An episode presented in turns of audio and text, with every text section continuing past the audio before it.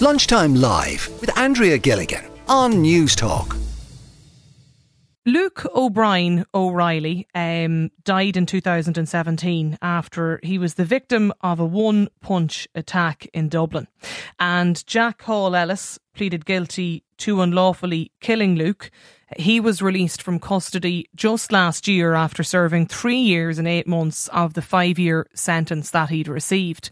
But Luke's mum, Janet, made the decision to meet with her son's killer as part of the Irish Probation Board's Restorative Justice Programme. And Janet O'Brien is with us here today on the show. Janet, will you bring me back to that Halloween night in 2017 and just tell me about when you first heard of what had happened to Luke? Absolutely. Um, I had been out with Luke, myself and Ali had been out with Luke that evening. We'd had a, a lovely evening actually. We had gone to the pictures in Dundrum. We had been out for something to eat. Um, on coming home on the way home, I was actually hoping that Luke mightn't go out that evening. Um, but unfortunately, the pals kept texting, and you know, off he went. Um, he was in good form. Uh, then it was the next I knew was a phone call at three o'clock in the morning from Store Street Garda Station, and that was to let me know that Luke had been attacked and that the ambulance people were with him, um, and they were going to be bringing him to Tallaght Hospital. What was going through your head, Janet, when you got that call? Initially was initially I didn't panic too much. I kind of thought, oh Jesus, there, you know, a, a, bit of a fight or something. Um, and you know, obviously I didn't. Ha- I kind of made my way immediately to Tallaght Hospital, but I wasn't overly concerned. Um, I went into the hospital. I kind of arrived just as Luke was there. As I was going into the hospital, I could see that Luke was in the ambulance and there was a lot of his pals around. They were able to tell me immediately what had happened. Um, there was also two doctors just inside the corridor ready to talk to me and kind of eager to know exactly what had happened.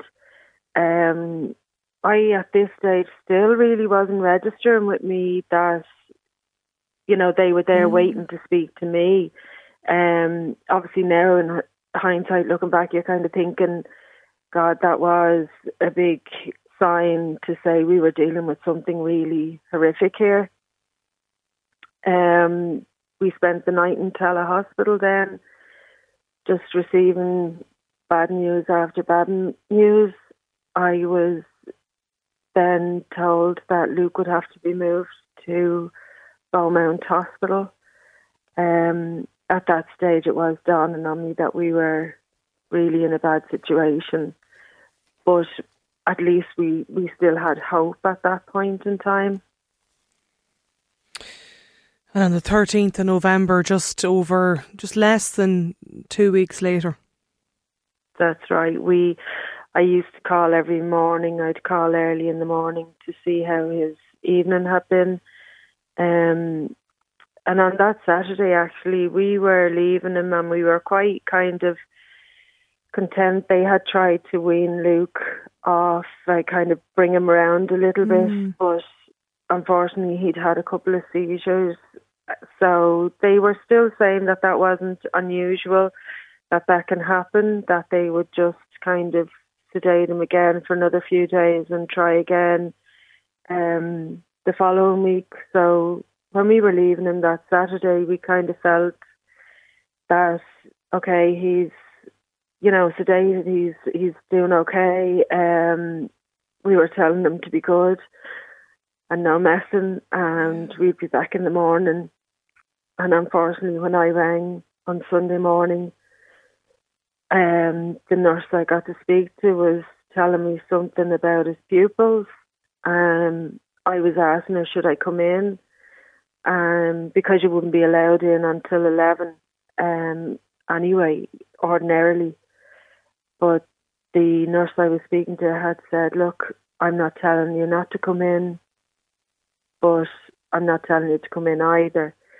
So I just made my way straight in, and unfortunately, that was when we were being set down to be told that there was nothing more that could be done for Luke.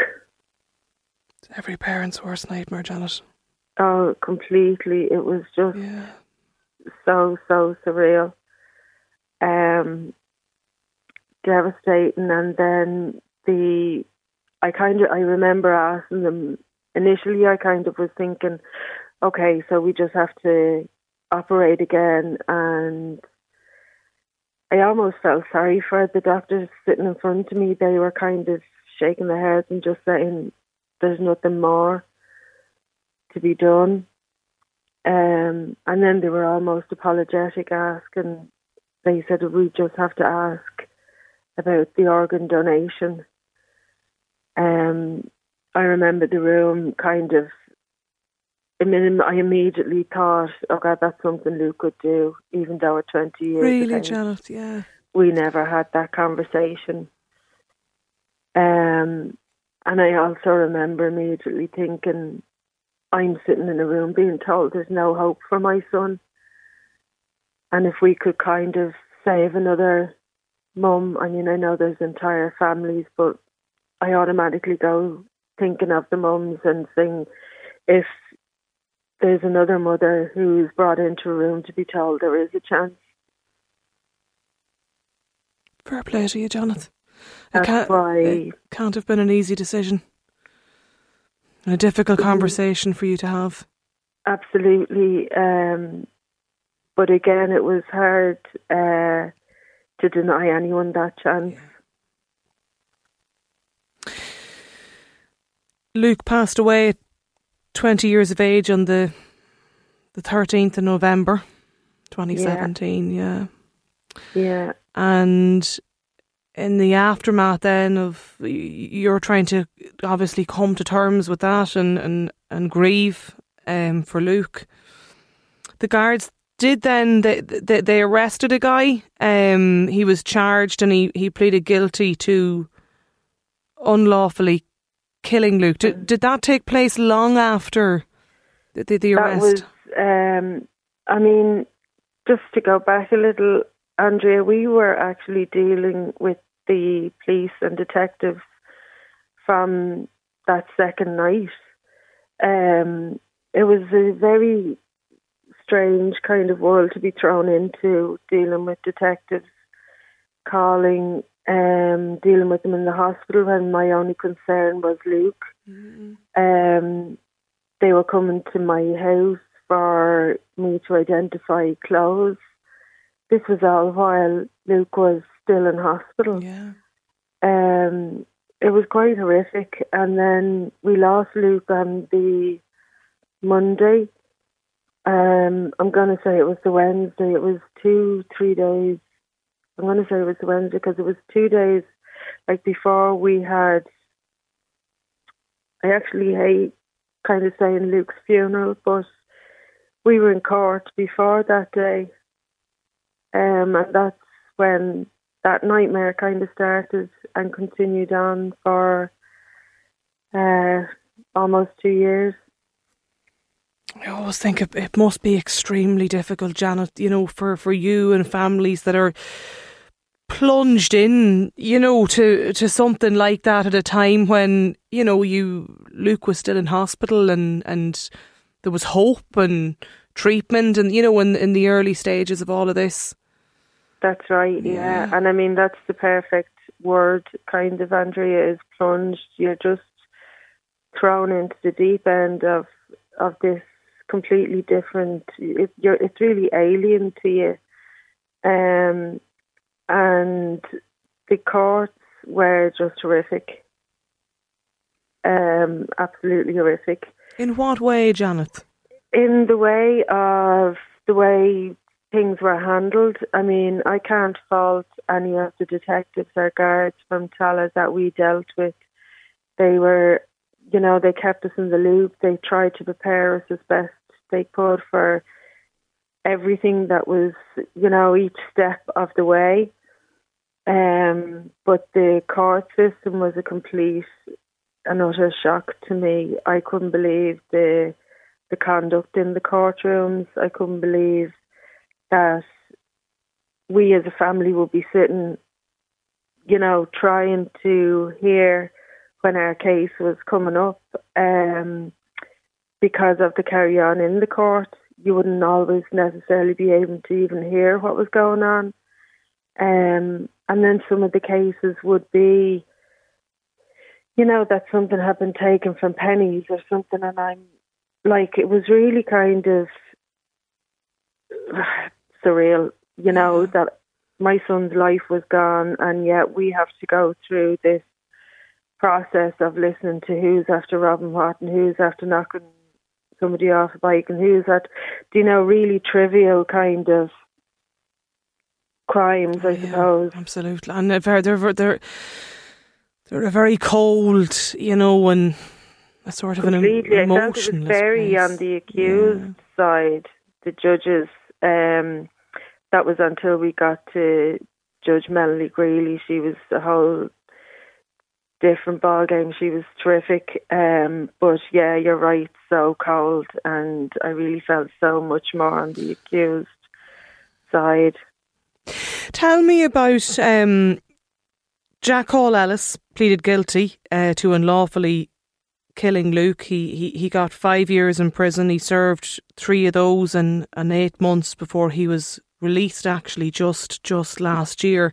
Um, you did, Janet. I suppose something that I think you know a lot of people will would find an extraordinarily difficult thing to do, but you decided to sit down and to go and to meet meet Jack Hall Ellis as part of the um, the restorative justice program. Why did you decide to meet him? Well, it's funny the things that come over you um, that you, it's hard to explain why. Um, I remember wanting, wanting to meet the ambulance people. I remember like this when I was doing a couple of interviews early on. I wanted to meet Jack's mum to ensure that she knew I wasn't doing this to hurt their family. I was just trying to raise awareness of how easily somebody's life could be taken. And then the next thing was to meet Jack. I just felt that I needed to see him face to face. I needed to show him what we have been dealing with in those first few weeks. I brought along a photograph of Luke in hospital to show Jack. Um, How did he um, respond, Janet? I did feel he was very remorseful. I did feel he was very respectful. He kind of sat and listened to everything I had to say. I had kind of, um, I suppose, for all the world, another impact statement. Um, and I, yeah, I mean, it was just very important for me to mm. see him before he left prison. So as I knew that, um, you know, that he wouldn't kind of repeat any such actions. Um, and, you know, because I kind of felt if he was to come out and kind of continue any kind of a, you have a violent nature again, that, you know, it just would be a waste mm. of two lives. So you, you, you met him before he was released while still in prison? Yeah. And. What what did he say? Can I ask, what did he say to you, Janet, when you showed him the photograph of Luke? He didn't actually say anything for the initial photograph, but because I was sitting across the table from him, I could see that it had affected him. Um, he was, as I said, he was also very respectful. He actually thanked me for meeting him. Um, he had wanted the opportunity to say sorry properly. Um, he had listened to, as I said, everything he had to say. He had let me also know that there there wasn't a day that went by that he didn't think about Luke. Um, and find it hard to believe even yet how this had happened. Um, you know, a certain amount of hmm. disbelief mm. as well on his part. Would you encourage um, other families of victims to take part in the the restorative justice program, Janet? I certainly would encourage. Like I didn't realise that it that's what I was looking for. I didn't realise. Mm. I thought, like I actually just rang the prison and was looking for a visiting order. You know, I thought okay. I'll just rock up and kind of yeah. say what I have to say. Um, and then it was explained to me that what I was looking for was actually restorative justice. Um, but you got, got, something. You got something from it. it uh, you know, without a doubt, yeah, without a doubt. Yeah. And I think anyone who was maybe even just contemplating it or toying with the idea, maybe to take that next step and inquire. Okay. There's so much help. Um, they're so helpful. The meetings I had, it was a for further six months before I actually did get to see Jack. Um, and I know without the help of Anya and the probation service that I was able to make the absolute most of that meeting. It's coming up to the sixth anniversary, Janet. Um, how are you doing? Like, how how, re, how do you, you know, day to day? Um, day to day is, I mean, some days I have to kind of nearly talk myself through minute to minute. Um, you know, I try and set myself tasks to do. I found over the six years I've kind of dipped in and out of work. I've, you know, I I try and be busy. I'm either kind of manic busy or just not coping. I find, you know, the further we go on, um, it's nearly the harder, the harder it gets. With definitely, Andrew, without a doubt.